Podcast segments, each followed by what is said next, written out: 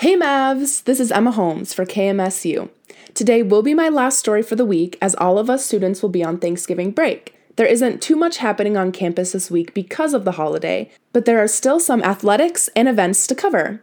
The men's basketball team will take on Dakota State tonight at 5 p.m. in their home opener at the Taylor Center.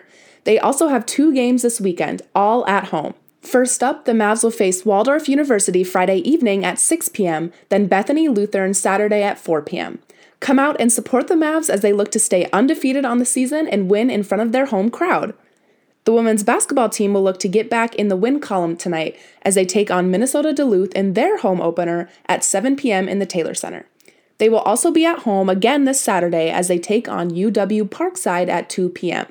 Come out and support the Mavs as they look to win in their home opener. The men's hockey team will face Michigan Tech this weekend as they square off again at home.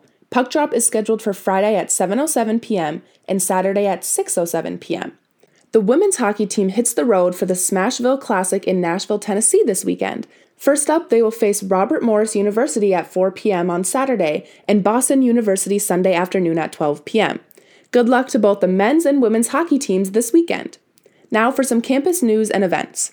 I'll first start off with some great news. Minnesota State University Mankato moved up one spot and ranks eighth nationally in international student population among master's institutions, according to the annual Open Doors report by the Institute of International Education. The rankings, which reflect data from the 2022 23 academic year, list Minnesota State Mankato as having 1,711 international students during the fall 2022 semester.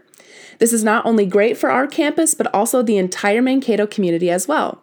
And just a reminder going until the end of November, everyone is welcome to make Mankato's holiday season a little brighter by donating a new toy for a child in need.